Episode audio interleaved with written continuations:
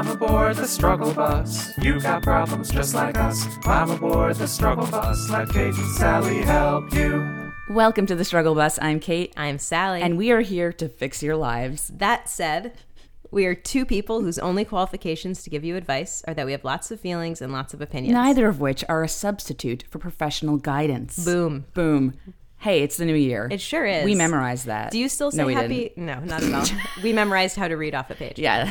Uh, go, please. what was I going to? Oh, no, yeah. I was gonna. Oh, yeah. You were going to say something. I was gonna ask if it's still appropriate to say Happy New Year on January 5th if you haven't seen the person since it became the new year. it depends on who you ask on Twitter. Because I've Oh, seen some people do like, people have opinions? don't wish me a happy new year. It's like the Monday after. I'm like, well, but I haven't seen you in a while. So Also, it's like allow me to give you some other things to be angry about. Also, when I say how are you, I really don't ask how you're doing. It's just a greeting for the that's, season. that's a really good point. you know, like happy holidays. Like I don't really think about that. Um, anyway, so you can always find us on Twitter at StruggleBusPod. Email us at StruggleBusPodcast at gmail.com. Use the hashtag StrugglePodBuds420 to find a struggle buddy or send us animal photos, which you are all so good at. Or tweet at Sally T or me at SPK Heller. Sally, Yo. how are you? Um, happy holidays. Thank you. Happy Hap- New Year. Happy Happy, New Year. January 5th, 2016. Um, I am well. I, I wanted to talk about New Year's resolutions. Yes. I'm not making any. Great. I never do. Oh, have you ever made any? I don't think I ever have in my entire life. I think when I was a little kid, I did. I was like, "It's a new year, Yeah. time to." Oh, New year, new me. I'm All the same seven. problems. Yeah, new New Year, old me. Um, yeah, we I, uh, over on New Year's Eve, everyone was sort of talking about their what they were going to resolve to do, and I made it. I, I felt like it was sort of awkward that I didn't participate. Um, but uh, I don't know. There's something about the New Year that actually doesn't make me want to take inventory and Mm-hmm. change something fundamental about myself. But how do you feel about them? same. I, I think it's like so much pressure. Uh, actually, this is what I was going to talk about later on. Well, I can get to it right now. Um, the pressure of having this date of like, and then all this is going to change, and it's a new you. So, for example, I'm turning 40 in a couple months, and the other day I was like, I normally love my birthday, you know, like, but I was like, I just can't. I don't to turn 40. I have to do a big party. There's all this pressure. And I found myself saying out loud, ugh, I just want to be 41 already. And I was like, why on earth did I just say that? That's amazing. And then I realized, oh, it's because there's no pressure on 41. It's That's all the true. pressure on 40. So I'm going to pretend like this is my 41st. That's a good idea. Invite people to your 41st birthday. yes. And then surprise, it's my 40th. Is 40 the birthday that people consider the hill? I guess. When people are like over the hill? I'm over the hill. I'm officially a cougar, not a puma. Um, Wait, I didn't know that Puma was a thing. That's a thing. I didn't know also Cougar had an official age Cougar is if you're over 40 dating a younger person, which I am, Oh will be, you're like I'm 40 wonderful. a cougar. And although I prefer ocelot. Wait, did you just say 40 wonderful? Yeah. That's fucking amazing. I heard that from somewhere once. Um, I love it. So I'm going to be 40 wonderful. Anyway, yeah, there's less pressure. And like with New Year's, if you look at it like this year I'm going to do this and then it doesn't happen in the first second, Yeah. it's just disappointing. like. Also, like, what's Don't it, have high hopes for anything, basically, listeners. yeah, is what low- we're saying. Keep the bar low. So low. What, what's it like to only obsess about wanting to improve yourself one day, like at one time during the year? like, you know what I mean? So I'm. This is actually while everyone else takes this moment to obsess about changing themselves, I'm Mm-hmm. gonna just like take a break from my self obsession and like observe that. yeah, don't know. perfect. Did you have a nice New Year's? Yeah, it was really low key. Nice. Walking, I'm gonna just go out on a limb here and say that beaches in winter are as awesome as beaches in summer. Really? Yeah, winter, a little winter beach walk. What's the difference besides the I weather? it's just colder. um, I I really appreciate being on a place as beautiful as the beach with like hearing the ocean lapping and so on, but not having to take off your clothes. Like getting to be on a beach and not have to be in a bathing suit is sort of amazing. That's why I like rainy summer days as opposed Mm-hmm. to rainy, uh, as opposed to nice summer days, because you're not feeling the pressure to go outside. You can stay in and read a book. and you know, you being on the beach without having to lather up in a sunblock, it's pretty great. Yeah, that's true. I don't know. I would recommend it. But tell me about you and your New Year's um, and life. Uh, you know, yeah, the usual. Uh, so this is SAG Awards season, which is the Screen Actors Guild. Okay. So you get all these SAG screeners, which are movies that are nominated that are in the theaters now. So it's fun to be like, I watched The Big Short at home. so I watched most of them that we got, um, and not impressed this year. Wait, I need to ask you some questions about this. Yes. But I need to break the fourth wall and ask you if you can make what's in my headphones less loud. Oh yes, absolutely. Hold on a second. Um, Sorry, everybody. There we are. Is that better? Um, a little more. Oh good? yeah, that's way better. We're gonna Does keep that that that doesn't affect the recording, right? No, no, no. It's just the volume of the headphones. I don't know how technology works. So what's your Okay, second Sag- question? so my other my follow up is I understand what the Oscars are. They reward garbage movies Yes. for being like epic and having great scores or whatever. I understand what the Golden Globes are. Like we don't care about this as much as the Oscars. Mm-hmm. I don't really understand where the SAG Awards fall into the whole taxonomy of awards. That is shows. all correct. It's an award show. Okay, but is it like but do we care more is it like higher quality award No, I mean basically, award season is a way to make money, Mm-hmm. and the Screen Actors Guild. The cool thing is, if you're in the Screen Actors Guild, you get to vote. So I get to say I vote. What? I vote.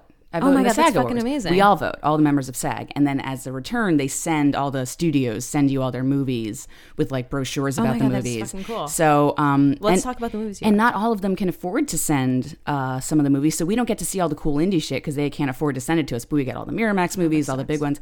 So um, uh, we've been watching a lot of them. We saw The Big Short, Spotlight, Bridge of Spies. All those blockbusters are in the theaters I didn't now. see Bridge of Spies, but I saw the first two. What is Bridge of Spies? it's Tom Hanks, and it's about a world war. Oh no, sorry, it's the Cold War, and Okay. there's a spy, and there's a bridge. I'm not fair. even joking. Okay. That's legitimately what it's about.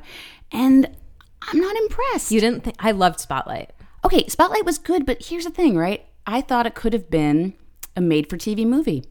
Oh shit. Do you know what I mean? Like, insofar as changing the genre or like doing this amazing movie, it just wasn't any different than anything I've already seen before. It was well done. It was my favorite out of all of those. Okay. But Um, I, the thing I liked about it was that it, it, I, I, it, I feel like anytime child molestation in the Catholic Church is dealt with, it's like from this very tear jerky perspective, and I liked that this was being handled in like an honest and emotional way, but without like a lot of weird yeah. manip- emotional manipulation. I see what you're saying, and I like the journalism aspect of it Yeah. because it was really cool. Uh, that, by the way, this is a Catherine and Sally review movies for the next hour. Yeah. No, but I, I just felt that as like a movie that's getting an award or whatever, it just wasn't any different. It was this all star cast, just in a really big movie that was like a movie. Yeah, I mean I that, don't that's know. fair. I did really like uh, how they really did not, even though it was like this all star cast, they really like frumped up all the actors. Mm-hmm. Yes. Like, um, when Well, it else was you gonna the late Ra- 90s, I know, early and they're journalists, and you they're know? journalists. But like, when else are you going to see Rachel McAdams in like pleated khakis? I did like that. It's fucking amazing. She's great. I, I mean, I, I really enjoyed it, but I mean. I, I agree that I didn't think it was like like a transcend a transcendent like aesthetic Right. experience. And The Big. Short, did you like that? I did really like it. Mm-hmm. Um, there were a few things I took issue with, such as why was Ryan Gosling's like hairpiece and Steve Carell's hairpiece? Why were they so distracting? Here's my theory about that movie. It's a bunch of white actors trying to get awards, so they were gonna gain weight or look ugly, but just only this much and be weird. And I'm like, we get it. And the only other reason, I mean, I liked it. It's fine. It's a good movie, but this is also why I did not like the Theory of Everything, the one about Stephen Hawking. I didn't see that. That came out last year. Um, there's no plot twists. Yeah. Like, I already know what happened during the financial collapse. We already know what we're dealing with now. It's infuriating. Nothing surprised me in the movie. Nothing was like, oh, they did that. It's like, yeah, we know they stole Yeah. money and bailed out, you know. I, I was I definitely learned some stuff. Probably I was just less informed than you. Um, I did find some stuff su- surprising. I thought that they told the story in a. I wasn't I wasn't surprised by like huge structural things. Obviously, Okay. I was like I know I know what's going to happen, but there were some surprises for me. Um, my thing about it was like I, I was just saying this the other day, and I'm sure people have written about this. I don't know, but I was just like, are, is it really possible that there are basically no women and no people of color? I mean, there, there's one woman of color in the movie, Yeah. but is it really possible that there were no, there's no one but white men involved with this entire thing? Like, That's it- the thing that is, is that- right. Yeah, and I, I should, to be fair, I did work at a hedge fund at the time of the financial collapse. So I do know uh, more about um, those things, I guess. But I, at the same time, I thought it was very a little too dumbed down, a little Mm-hmm. bit too much, like a little bit too pandery. Like you might have been asleep watching your Xbox when this happened, but you'll never believe. And it's like, no, we know that. Um, That's interesting. but yeah, no, and I think you're right about that. Absolutely. I just thought it was fine. I really like Adam McKay. I just didn't. Yeah. Okay, but at the same time, we're watching these and also watching Making a Murderer on Netflix. And Uh, like, I haven't. I, now, I was I now I'm aware I have to watch it. But I was haven't. comparing the filmmaking of that to all these movies, and I was like, nothing is like that. You know, I don't know. So there's that. Okay, well, tune in next time when we talk about making a murderer. Yeah, thanks so much for listening. Um, so okay, I think we we covered that. Um, And things to help ourselves this week. I talked about me turning 41 now instead of 40. 40 wonderful. That's my new thing. Uh, Sally, what did you do to help Okay, yourself? I was away for 10 days and, you know, Your Instagram, when you posted Jason Street Oh, yeah. and you said Texas forever, let me tell you something. that was amazing. I thought about the caption for a long time, and actually, so I, I went running. So that's what this is about. Like, just basically, I, you know, a lot of times on vacation, I'm tempted to be like, fuck everything. I don't need to do anything I normally do. I'm on vacation. But actually, then I feel totally like unmoored and I get stressed out and I miss running. I miss being alone. I miss exercising, like all that kind of stuff. And so the thing I did this Being time- alone is key. being alone is totally key, especially during the holidays when there's just like an absolute ton of social time. Um, so the thing I did was just like really insisted on maintaining. I mean, insisted to myself, and I wasn't like no one was like pushing back. Um, but like I really maintained my routine. Like I went running even when it was like sort of cold and dark and weird to do it like and i like having to ask people who were hosting us like how to get into their house and where to go and can i borrow a car and go to the local gym and like all that stuff that's like slightly uncomfortable and weird and in other circumstances i'd be like let me just not inconvenience anyone or seem like a weirdo i was like fuck it i'm inconveniencing everyone and it was amazing i'm really fucking glad i did it the jason street thing so i was running and i was like i'm on jason street this is insane So for those of you who've not yet watched Friday Night Lights, you have to to start getting all of our references. Right, exactly. We're going to speak in code the rest of the episode, but yeah, that was so funny. yeah so i stopped running to take that picture and then it had a different um Caption. Yeah, what? Oh, I wrote. I the caption was QB one. No, I wrote. I wrote QB one. Is that you? And then I started running again. I was like, that's That's not, not right. funny. And I stopped running and I changed the caption To? and to Texas Forever. That was the best part. I feel like it's the best. My the best use of social media for me, like ever in my history. I was of- so proud of you. you um, so I told everyone about it. That And means people everything didn't to get me. it. Oh yeah, I. Uh, all right, let's let's do this. Let's Um, do our actual show. All right, so uh, do you want to read the first one or shall I? I can get involved. Yeah, let's do it. Okay. This is a person's real name, and they said we can use it. Yes, this is from Abby. Hi, Kate and Sally. This is slightly embarrassing to write, let alone talk about, but I was looking for what I guess you can call relationship advice. I'm in college now and have never been in any sort of non platonic relationship with anyone, never been on a date, never even kissed anyone. I know that I shouldn't be embarrassed by this, but it just sort of bubbles up.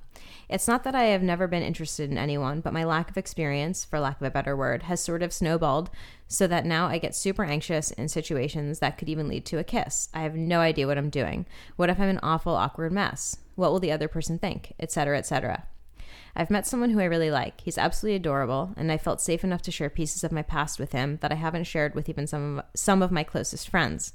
I think that the feeling is mutual, but again, I'm worried that my anxiety and fear of being terrible will get in the way of any sort of forward progress in our relationship, or will stop me from even trying to get to that point of forward progress. Help?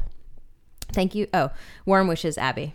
All right. Uh, when I went to college, Abby, um, if this makes you feel any better, uh, I had only kissed two boys and had never had sex, never touched a penis, never even seen one except for like on TV or whatever. Um, and I thought I was going to be a virgin forever. And I was like, what's wrong with me? And then I got more and more scared to like interact with people um, who I liked. And, you know, I got to tell you, then I eventually just sort of, it was the right situation at the right time, and I was super nervous. This could happen to you or not. It sounds like you want it to happen. We're all going to be terrible the first time we do everything, but it is nice to do it with someone you trust, like a friend or someone you really like. Um, I guess, like, in a way, you know, just I hope you really enjoy all the awesomeness coming to you and all the things that come with being physical with someone, which can be a really beautiful, wonderful thing. It can also be terrifying. But just because you haven't had sex yet or even done all the bases or the short stops or whatever, don't don't worry about it. You know, I've had friends who haven't lost their virginity till they were 30. I have friends who are still virgins and like it's not the end of the world. Just don't do anything you're not comfortable with just for the sake of doing it. Mm-hmm. You'd be surprised how many people have, I don't want to say regrets, but are like, I kind of wish I waited or I wish I didn't feel pressured to make out with so and so. No matter what, we're all going to be learning about our bodies with other people. Every time you have a new sex partner, you have to relearn everything about mm-hmm. what this person likes. So Right. you're, first of all, you're definitely not the only one. Um, totally, I understand like pressure from society of like all these things, but it sounds like you know what you want and you're on the right track and you should just keep trusting yourself because it'll happen when you're ready. Yeah, I agree. And um yeah, I also think I mean you just sort of touched on this, but the first time that you kiss someone it's sort of terrible regardless of how many people you've kissed before because you're like learning how to kiss that person. Yeah. So, I mean, you can I think you can take fear of like you fucking up the first kiss out of the equation because usually that first kiss is like you get that out of the way so you can get to the second kiss basically. yeah And if you if you like someone and they like you, having a a kiss not go super well isn't going to like torpedo the possibility of like further romantic development. So I, if you can like let go of that particular fear, that's cool. Um, and then as far as like, um, you said you have anxiety and fear of being. I'm worried that my anxiety and fear of being terrible will get in the way of any sort of forward progress in our relationship. And I mean, I think like, I think the fact that you it's something that you're aware of and you're keeping tabs on probably means that it won't get to that point. But you know like yeah it's a thing to be like vigilant about. Like check yourself and be like you know am i pushing this person away? Um sorry to use like lifetime movie language but like am i am i don't shut me out uh, am i keeping this person away because you know i'm, I'm like worried i'm gonna fuck it up or whatever and, and if you find yourself like answering like yes maybe then you know like kind of backtrack and and whatever but um I, I don't think your situation also is like that uncommon i mean i don't think i I don't think I had kissed anyone. I was like deeply closeted until I was like 20. And so I was like a junior in college before I kissed anyone. And uh, I'm sure I was terrible at it. But, you know, we all Yeah, are. you just reminded me. I dated this guy briefly who was Republican. What? And uh, this is before we hadn't even kissed or anything, and nothing was happening. We would like go on dates and nothing would happen. This is in college, and he came to my dorm one night, and knocked on the door. He's like, "Hey, do you want to hang out?" And I was like, "Oh my god, I feel like I look so ugly tonight." And I was like, "No, I'm busy. I'm studying," and I didn't let him in. And I found out later he was like, I was going to kiss you that night. And I'm like, yeah, but I didn't really want to. And it ended up, I didn't like him anyway very much because we fought about uh, politics too much. So for a second, I was like, did I just push him away? And then I realized I didn't want to kiss him. Yeah, You know? there you go. Like, I don't know. I wasn't He's ready Republican. for you don't want to kiss. You don't want to kiss that mouth. you know, your body is looking out for itself. So it sounds to me heavy. But I, I, you know, I guess, you know, all joking aside, it's totally terrifying. And you feel like there's something wrong with you. And everyone, it seems like everyone else in the world is dating Mm-hmm. except for you or fucking or making out, right? They're not. And if they are, they may not be happy either. So, like, just don't worry. It sounds like you're doing you. yeah. Yeah. So uh, have fun making out. And this friend you like, I don't know, just keep hanging out and see what yeah, happens. go go with it. And you know, when it's terrible the first time you guys make out, know that the second make out will be way better. You can laugh about it. There you go. Excellent. All right. this is from Cody. They chose their name. Uh, so I have a sort of weird question. First, some backstory. I'm a non binary trans guy, he, him pronouns, please, and I have diagnosed complex PTSD and a dissociative disorder that I'd rather not specify because of the stigma surrounding it. My mental illness could certainly be described as debilitating. Most of my friends don't know the full extent of my diagnosis. Those who do are very uncomfortable with it, and most of them aren't especially careful about respecting my gender either. Not in any sort of malicious way, just in a very uneducated way. The one person in my life I feel completely comfortable around is my best friend. I'll call him N. N and I have been best friends for some years now. Saying we're close would be an understatement. I don't believe in soulmates, but it's unbelievable to us how similarly similarly our brains work. We're both lonely, empathetic, overthoughtful nerds who just get each other, and we always have. N supported me from the beginning of my coming out process, and he has never once made me feel awkward or weird or ashamed of my mental illness or the symptoms that come with it. I've had a full-on epi- I've had full-on episodes while with him, and he always deals with it very gracefully and compassionately. At the beginning of the year, both of us found ourselves in a position where our respective toxic romantic relationships were falling apart. N suffers from depression and other degrees of mental illness, also stemming from trauma, and we both found the only real support and validation either of us was getting, certainly the only kind that resonated with either of us, was from each other. And suddenly things turned a corner. We fell for each other hard. We were both still with our partners when it began, but after a couple of months, we found ourselves single. So it would seem natural for us to get together, right? Well, the thing is, we live 14 hours apart. We both have things that are tying us to where we live, so relocating just isn't in the cards for us, at least not for a very long time. But we are crazy, out of minds, in love with each other, and we're both pretty sure that we're going to be the one for each other the rest of our lives. Yeah, I know, I would have rolled my eyes at this too. Even if we can't make a life together, at least not until the distant future. We've more or less made our peace with that and are happy to remain best friends, or as we like to call ourselves, co pilots. I love that. I love that too. So, so, so, so, this is what I'm trying to get at. Given the colossal stigma surrounding my mental illness, and given that it's so hard for either of us to find people we can trust, and given that deep understanding we have of how each other's brains work, I'm scared that N and I are on the road to becoming seriously codependent. I'm not monogamous, and while Nen has N has never been in an open relationship, he isn't strictly monogamous either. However, after being in such a toxic relationship for a long time, I've noticed myself developing insecurities and jealous tendencies that I never really had before. I know that N going out and dating is good for him and probably good for me too, but I'm scared that I'm going to start resenting him or harboring negative feelings towards him. So far, I'm comfortable talking to him about these feelings when they come up, and he's really good at putting them to rest, but the fact that they happen at all is worrying to me. My question is this Do either of you have any tips for two people who are in love, want to remain best friends, want to remain each other's confidants, want to maintain a deep level of connection and support without letting it become codependent or unhealthy? It's so hard to envision us turning into something toxic, but logically, I know codependency just can't sustain itself. Am I being crazy idealist for wanting to remain close despite how complicated it is? He is such an important part of my life, and I don't want to lose what we have, but I don't want to destroy the wonderful relationship we've always had by being naive either. I realize that what I'm asking is incredibly subjective, but we're both so wrapped up in each other, I think some outside, unbiased perspective could go a really long way. P.S. In regards to coping with fear of flying. Whenever my anxiety or paranoia acts up in situations like that, the one thing I found that really helps me, and forgive me because this is super nerdy, is reciting in my head the litany against fear from Dune. You should consider looking it up. It sounds weird, but it really does help me center myself, and I've also used it a few times when I've been nervous on a plane. Just a tip that maybe others could find useful too. And the quote is I must not fear. Fear is the mind killer. Fear is the little death that brings total obliter- obliteration. I will face my fear. I will permit it to pass over me and through me. And when it has gone past, I will turn the inner eye to see its path. Where the fear has gone, there will be nothing. Only I will remain. It's pretty fucking deep, actually. So, what's the name again? Cody, Cody. don't think I won't be reciting that quote or Every getting it tattooed on me. I. Day. Uh, what do you think? Um, I think that Cody, you have a tremendous amount of perspective for being within the thing, you know, inside the thing you're asking about.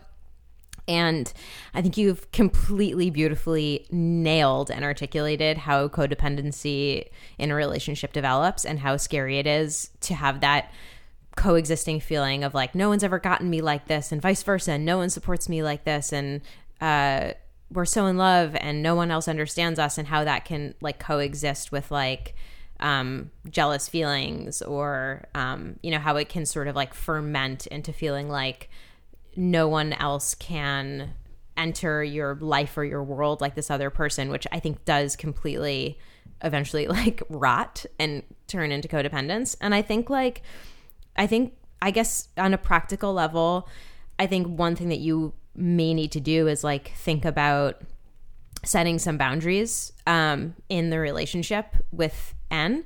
Um, maybe like you don't want to hear anymore about the N's dating situation. Um, maybe um, you set some boundaries like that about what you guys tell each other. But the other thing is like, as far as your jealousies and resentments go, I think that most of us have our own work to do around why we feel threatened when someone we love has other people in their lives that they're connecting with. And sometimes it's like you're in an open relationship and you realize that that setup is not for you.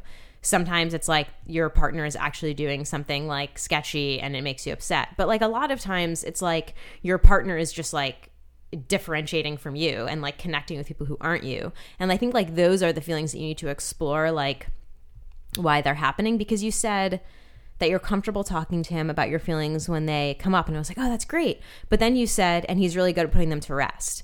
And I don't I think that's like a a, a potentially problematic dynamic to be in because it means that whenever these feelings come up in you, it's his responsibility to like explain to you why you don't have to worry. And I think like figuring out why you don't have to worry or why it's okay to have your feelings is a thing that like you have to put to rest and you have to like work through and figure out. So I would try to kind of separate those two things from each other. Like you having those feelings and him having to help you figure them out. I would I would take something I think codependence happens when two people kind of allow their their minds and their like inner worlds to like merge with one another's and i think sometimes that happens like and when you're in a relationship and you have these bad feelings and you know the other person can like take those feelings away or help you feel better about them and put the, and put them to rest and before you know it you can't sort of do that by yourself and then you you kind of merge in a way Mm-hmm. and so that's like definitely the first thing i would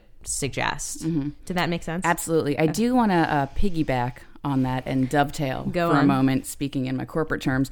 Um, everything Sally said, but also jealousy is very normal. And I, I always have um, a bad feeling whenever someone says, oh, don't be jealous of this or that. It's like, that's totally natural.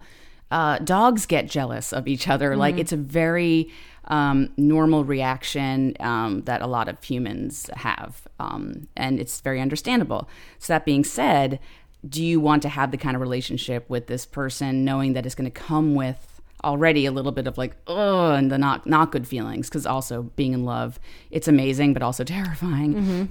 I will say also going back to i think the whole fear thing the fear of flying this whole um uh litany here it, i think you should take a listen to that because you're very afraid of all the things going forward. But again you also don't know the future.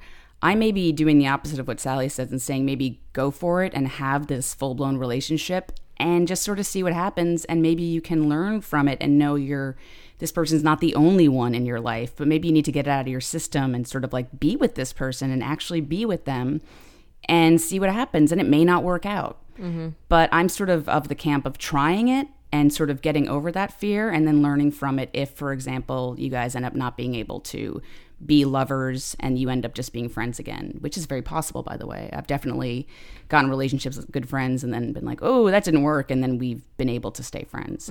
Um, there's really no wrong way to look at this because, you know, we don't have all the answers. But I guess what I'm saying is if you, des- if you do decide to go with this, you know, you're going to learn a lot about yourself. And I think it's good to sort of get in there and just try it because, you know, otherwise it's going to be this thing in your head that's what if, what if, what if, you know? Mm-hmm. I don't know. Yeah, I mean, I think, I mean, I'm, what I was getting is that they were deciding not to be together because of the distance, but they're trying to sort of figure out how to remain close to each other despite that. And I mean, I, I think I would say that, like, even if you do decide to be in a romantic relationship with each other, a lot of what you're talking about is stuff that you will you will still need to deal with like that the thing of feeling like no one uh, can possibly ever understand you because of how unique you are except for this other person who's equally unique i think is a, a perspective that leads to codependence. And i think that like a lot of what people can do to like avoid that is to you know work on connecting with other people work on understanding themselves more. I think like I think there are just like mathematically like way too many in the people people in the world for any of us to actually be like so unique that there's only one other human being we can really connect with. And I understand that it's way more complicated than that because you talked about like um, some of the mental health diagnoses you have and stuff like that. But um, I think that like it feels wonderful and amazing to be with someone who finally understands you. Um, but I I do think that like this one person isn't the only person who can like ever meet your needs or ever understand you. And if you think of it like that, I do think you sort of start to paint yourself into a corner with like this this one other human being, which I don't think is would even feel good for your relationship. Like if you if you guys like moved closer to each other and were in a relationship together, that still actually isn't a super healthy foundation for being with someone.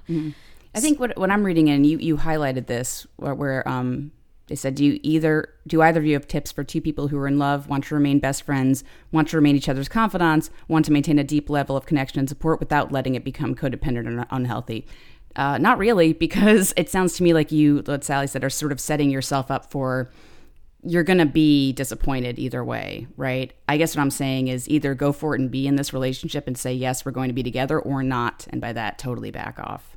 Oh, I, I don't know. I mean, I, I think that like what they want to do is be close with each other and and have an intimate friendship um, with an emotional closeness, but not be together in a relationship. It sounds like they're in love, you know, and that's the thing. Well, I I- keep yeah, going but, back I mean- to. Yeah. But I mean, like, if they're saying that they don't want to be in a relationship now, I'm not gonna like recommend they be in a relationship. No, no, no. I guess what I'm saying is, have you ever had a moment where you had a friend that you were in love with, and it was definitely in the way of your friendship because you were feeling love and attraction and sexual desire with this person, but you knew you couldn't be together? That has ruined friendships for me if I haven't explored that fully. I guess what I'm saying. That's fair. I mean, but just like I, I think that all we have to go off is off of is what he's saying in his email. Yeah, yeah, for sure. I guess, yeah. It's just tough because I, I want to say, yeah, you know, it. I guess part of me wants to say you should back off a little bit um, and start to meet other people as well. I guess I mean like just to speak directly to the the que- the questions about like this this friendship with this person. I do think that you can have an intimate, close, connected friendship with someone, um, but I do think that it is complicated because of the deeper or not deeper, but romantic feelings you guys have for each other, and so I think like that requires you probably both of you to put up some boundaries just in the practical sense and like decide that there are some things you won't talk about um, that you're there are parts of your lives and your inner lives that you're gonna keep to yourselves. Um, and then also like you know keep thinking about the ways in which you are depending on each other and you know make sure that you are um, cody that you are like maintaining some independence and some autonomy in how you take care of yourself um, just as a person and also how you take care of yourself in this in this friendship. And then the other thing i would say is like i think you know if like finding one person who really gets you and really validates you i think is not evidence that that's the only person who can do that. I think it's evidence that there are more people out there like him. Mm. And i would say like it might be really good for you to start trying to see if there are other people who get where you're coming from and understand where you're at mental health wise and respect your gender identity and stuff mm. like that because i feel like those people probably exist Yeah, I guess my question then that you should ask yourself is Is this keeping me from finding another potential partner and person I can share things with, date, have a romantic relationship with? If you're fi- finding that you're having a hard time doing that because of not being able to find the same kind of connection, then I guess start to think about what you want and you know be realistic about what is available. Yeah, but Does that make Cody, sense? yeah, yeah, totally. And it's like a it's a tricky situation because um, I think yeah, just like feeling so deeply connected to someone, I feel like there's like a fine line between feeling deeply connected and feeling like without this person, I'm not connected to anything. Yeah. and so it's tough. But you also are so fucking on top of it. Yeah, you have I yeah. You should. This should be what you wrote. Should be like like the way you described how codependence develops. I feel like should be in the Wikipedia definition for. I mean, we can probably make that happen. Let's right do it now. right now. Oh, yeah, that's- that is the whole thing is that how Wikipedia. Wikipedia works? I don't even know. Um, awesome. So, last question. This Okay. is, Is this we me? choose the name. Oh shit. Um, is there like a movie or something that you saw recently? Let's see. The, those two that we talked about are really boring. Oh, I saw um Creed. Yes, me too. You want to do uh yes, Donnie? yes. Okay. perfect. Uh, okay. Dear Kate and Sally, there's so many, many issues I've been wanting to write to you about, but what happened this week has triggered so many of my emotions that are tied together with all of them. So this will make either make a lot of sense or no sense at all, but I'm going to do my best to make this congruent and not a novel. Also, I want to give a trigger warning that this email is about sexual assault. The first paragraph isn't my story, but it is parallel to mine. Last week, my dad approached me with something he wanted my opinion, thoughts, words, whatever on. He asked my thoughts because he unhappily knows I'm a loud feminist activist. Without delving too deeply into it, one of his colleagues has been accused of sexual harassment with a number of women coming forward. It is it has now progressed to the point that there is a petition going around asking for his dismissal from the department. I could write an entire essay on the speech I gave my dad about what women deal with in the workplace, in the streets, or just about every aspect of life. I read him the open letter by Eastern Washington University engineering student Jared Mauldin to the females he works with, and then there's a link to that HuffPo piece. Uh, I even read him a few excerpts. You like how I tried to fix the spelling and made it. uh, I let me just fix it. There we go. Uh, I read him a few excerpts from an open letter I wrote this year. To make this part as brief as possible, I'll just write a few of my dad's statements during this whole conversation. Quote, women need to toughen up and report it as soon as it happens. There are proper ways to go about dealing with this. It's women's responsibility to know how to protect themselves.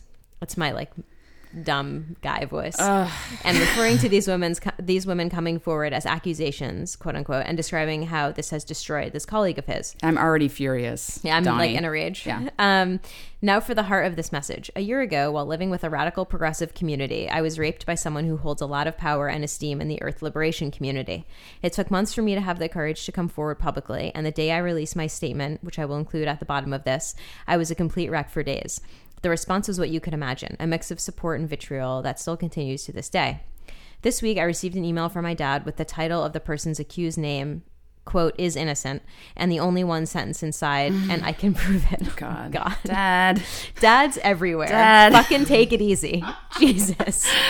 Um, this has triggered every bit of anxiety I had hidden in my body. I know exactly what these women are dealing with, what they are feeling, the abuse they are getting. I don't have to imagine the courage it took for them to dare to come forward. Every bit of insecurity I have about how I handled my rape is screaming inside my head every time my dad brings this up. I can hardly eat anymore. I can't focus. I wish I could make my family understand how real and dangerous it feels to be female, to desire autonomy. To hear the blame be on us for wanting liberation, it turns my brain into seething, bubbling screams that I want to unleash the next time this comes up. I never told my family about what happened to me because I was so afraid of what the response would be, and this situation makes me only feel that it was a smart move on my behalf. This next week will be the one year anniversary of my rape. I'm shocked I can actually use that word now. So what I guess so I guess what I'm asking is for some kind of readings, essays, books that I can not only brush up all my talking points, but also share with people who still don't believe what women go through. Also, if you have advice for me, ways of tackling my own anxiety, I can't afford therapy, though I wish with all my heart I could. I have no idea if this makes any sense at all or if I've done a good job in trying to convey the situation, but I'm so, so grateful for anything you have to say at all. Sincerely, Donnie. Okay. Um, there's a lot here, so I guess we'll just start with the first thing. Um, this is not the first time I've heard of a quote unquote liberal progressive man doing something horrible to a woman. Right. So, uh, yeah, this is, I remember reading this letter um, right after reading an article about some other horrible professor who's like progressive and all his male students were you know getting behind him and it's like nope. So this is very um, unfortunately common. I want to jump straight into when you said a reading list essays books to brush up on talking points. I'm gonna have to just say you don't need to fucking do that because you're not going to change these people's minds and they're just re traumatizing you. There's always going to be somebody on Twitter or in your family who's like, um, actually, and never have I ever managed to fully change everyone's mind. Some people, yes, in my life who are actually caring and listen to me speak. But when you meet somebody who will not or cannot do their own fucking research to understand, I would say for your own safety and protection, maybe you need to not worry about educating them because it sounds to me like your dad's never going to fucking get it. And it's just making you and making me furious. Yeah. Um, Sally?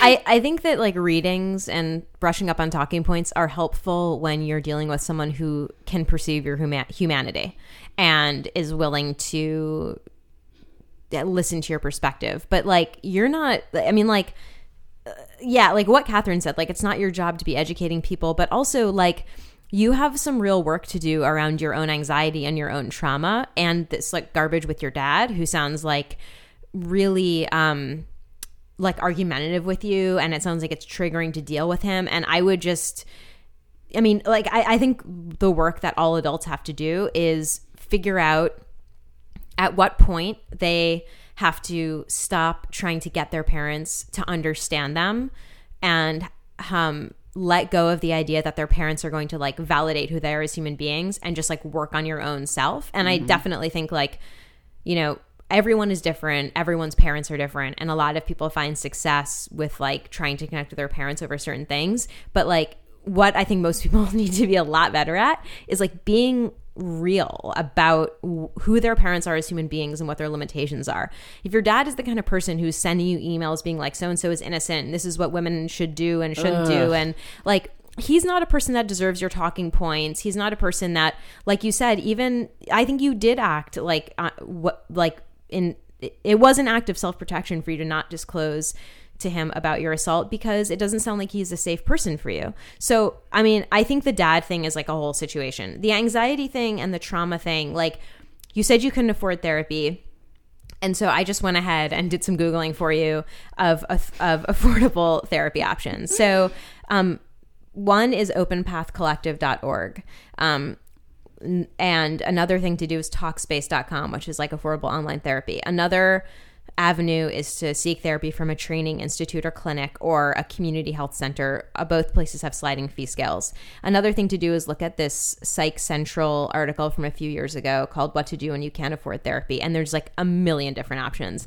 Um, I think that you, there's you've experienced a deep trauma and you have it sounds like a lot of anxiety from it um, and that's stuff that you deserve to have help with processing mm-hmm. So i think you should do that And also, I mean, so let's go back to the whole thing with your dad. Really, Sorry. Sally just hit the pop filter. It's okay. That's what it's there for. You would have hit the mic if you didn't hit the pop it. Oh, filter. Don't you're welcome. Um, that's what we wanted to do to your dad. Boom. Um, no, I'm joking. He, I'm sure he's good in other parts of your life, and if not, then you know, not not cool. But you might just want to say to him that for whatever reason, I really don't want to talk about this anymore with you. You'll never understand what I'm saying. You're actually harming me. This will be a topic that we can never discuss ever again. And don't send me any more emails, please. I mean, it's even just having that boundary or your barrier. And if he really, really, really, really wants to know and we can actually listen to you, then maybe get in the convo. But I think first things first, you need to make it very clear Dad, no more emails about this, no more mansplaining. I don't want to talk about this with you since we're never going to agree on it. Um, that's pretty powerful. And that's a powerful thing that you can do, one of the many things to go forward. Because unfortunately, your dad is going to be in your life for as long as you want it to be. Um, and what Sally said, therapy. I mean, I think the more you work on yourself right now, because you have been through a very serious trauma, and, you know, I understand the desire to want to like let everyone in the world know, you know, what women go through. But right now, I think you need to process what you went through in order to just take care of yourself first, because you're going to get re traumatized mm-hmm. getting in these conversations. And I think, you know, it's really hard to be an advocate for anything you believe in when you aren't practicing self care. Yeah. You know, and when you're not, it's that whole thing of like putting the mask on your face first and then you can like start worrying about like the world and everything like that. And I understand that like, you know, this isn't just a social justice issue. This is a thing that, you know, you are con- deeply connected to personally. But I just, I, I, I just think at a certain point, it's not about talking points and like things to read because you know how to find all that. Like, you don't have to write in to an advice podcast for us to do that. You can do all that Googling yourself. Um, you, you told us about something I didn't know about this, like HuffPo open letter thing. So I don't think that like finding resources with like facts and perspectives is actually what you want or is going to be helpful. I think you need to turn your passion and compassion to yourself. Um, and yeah, I mean, check out some of the the things I mentioned. Um, you can also just like Google affordable therapy and then like the name of your city or state, and you'll find some options. But I really think it's a good avenue to go down. Yeah, and you know, also going forward, there I don't talk about my feminist talking points to everyone in the world unless I know that they're actually going to listen to me, because otherwise it's a waste of your time and energy, and you're just going to get into an argument. Um, that doesn't mean you can't be an advocate or vocal or write awesome pieces. You can, obviously, Totally. but just understand there's some garbage people in the world who just are never going to get it, and um, you can't always change that. But what you can do is encourage other survivors to come forward eventually and all that. But that only comes after you take care of yourself, where you have the strength to handle that. And so, thank you so much for writing in. That was really, you know, interesting and touching. And Yeah, good luck with everything. Keep us posted if you want. Let us know how things are going. yeah, yeah. It sounds like you you know exactly what's up, and it's just you have to get through um, the difficult things that you're going through. So yeah, um, gosh, that's it. It happened. Oh man! All right. Well, yeah. I guess we're already. So we didn't announce the big announcement. Oh, shit, Sally. man. Do you want to see us live? I do. I want to see us live. I would like to see us Slash, live. I'm totally terrified. What are you doing on February eighth? Is that a Monday or a It's Tuesday? a Monday. Monday. Best day of the week, am I right? You guys aren't doing anything. Monday fun day they call it. What time? 7:30. Are you free on seven thirty Monday? I am. February. Well, I'm not. I have plans. I have plans too, Sally. What are you doing? I'm going to be at Union Hall doing in Brooklyn doing the Struggle, Struggle Bus, Bus Live. live. What? Holy shit. you guys. How did we forget to say this? Because we were, got really into the movie We got situation. into the SAG Awards. Yeah. So listen, Struggle Bus Live. We'll have a link up on the website shortly. Guests, guests are going to help you answer your questions live on stage. But announced. here's the thing: if you don't live in New York, totally understand. But if you do, there's no excuse. We need to pack the house out. Yeah, we and need it's to a get small crowd. house, so if there's ten of you, we'll be packed. Not, Yeah. not really ten, maybe. Well, what, you know, like no, 15. 40? Yeah. okay, fifteen. uh, yeah, so I don't know. Bring a bring a friend. Bring, Bring a uh, many friends. Yeah, a mannequin. It doesn't matter. Yeah. one like a broom with like a jacket on, so a little head of hair. Exactly. Ferris Bueller. People stacked Anyone? up in a, a trench Yeah, coat, you know, exactly. really tall person, um, and bring questions too. Bring questions. Oh bring like all of your struggles, and we haven't really decided exactly what the fuck it is we're gonna how we're gonna do it. We're but gonna it's give gonna advice, be but it's gonna be great. fun. It's gonna be great.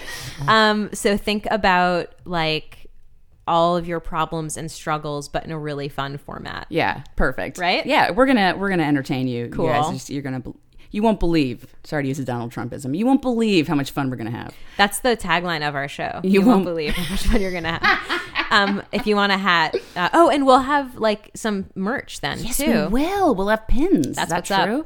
Sally, you're so good at that. It's so true. So February 8th, Union Hall, Brooklyn, and it'll be very cheap. It, those tickets are usually really cheap. we can make it whatever we want. yeah. So, yeah, A they'll be buck affordable. Or, a buck or two. Don't worry. Yeah. Okay. exactly. So you can always tweet at us at strugglebuspod, email us at strugglebuspodcast at gmail.com, find a struggle buddy or send animal photos using the hashtag strugglepodbuds420 or tweet at Sally T or me at SPK Heller. So Sally threw the gauntlet. I did. The last but I show. feel like I was actually responding to your gauntlet. Yeah, so Gauntlet's been thrown It- yeah. with the song of the week. And I loved, loved your choice of Devil Town so much. I listened to it like five times in a row. People were tweeting about it. People loved it. I, I also was into my own choice. yeah, yeah, it was great. So, gosh, it's my it's my turn. So, um, everyone knows Radiohead. Mm-hmm. I'm hoping. Uh, Creep is one of their most popular songs. It's a good one. But have you heard of Carrie Manolakos? I haven't. she is a singer, a Broadway person. Oh shit. Um, oh shit. and she did a uh, solo show at Le Poisson Rouge. Okay. And sang some of her favorite songs. And she does a r- cover of Creep that is so fucking gorgeous. Oh my God. Your ears will explode. Oh my god, I'm so into this. And if you can, watch also the video online of her singing it live. It's just mind blowing. It sounds amazing. It's gorgeous. I love how this ha- this segment has evolved into us just competing with each other. I mean, was it not going to? That's a good point. Okay. I think we're just trying to outplease each other. That's true. That's what we We're do. such- we're givers. We're so good at pleasing. We're so nice. I know. So, um, yeah, I hope you enjoy that. I'm psyched. I can't wait to hear it. I can't wait for you to hear it. Well, here it is now. So, uh, thank you so much for listening. I'm Kate. I'm Sally. Bye. Bye. So I got a little cover for you. When you were here before, couldn't look you in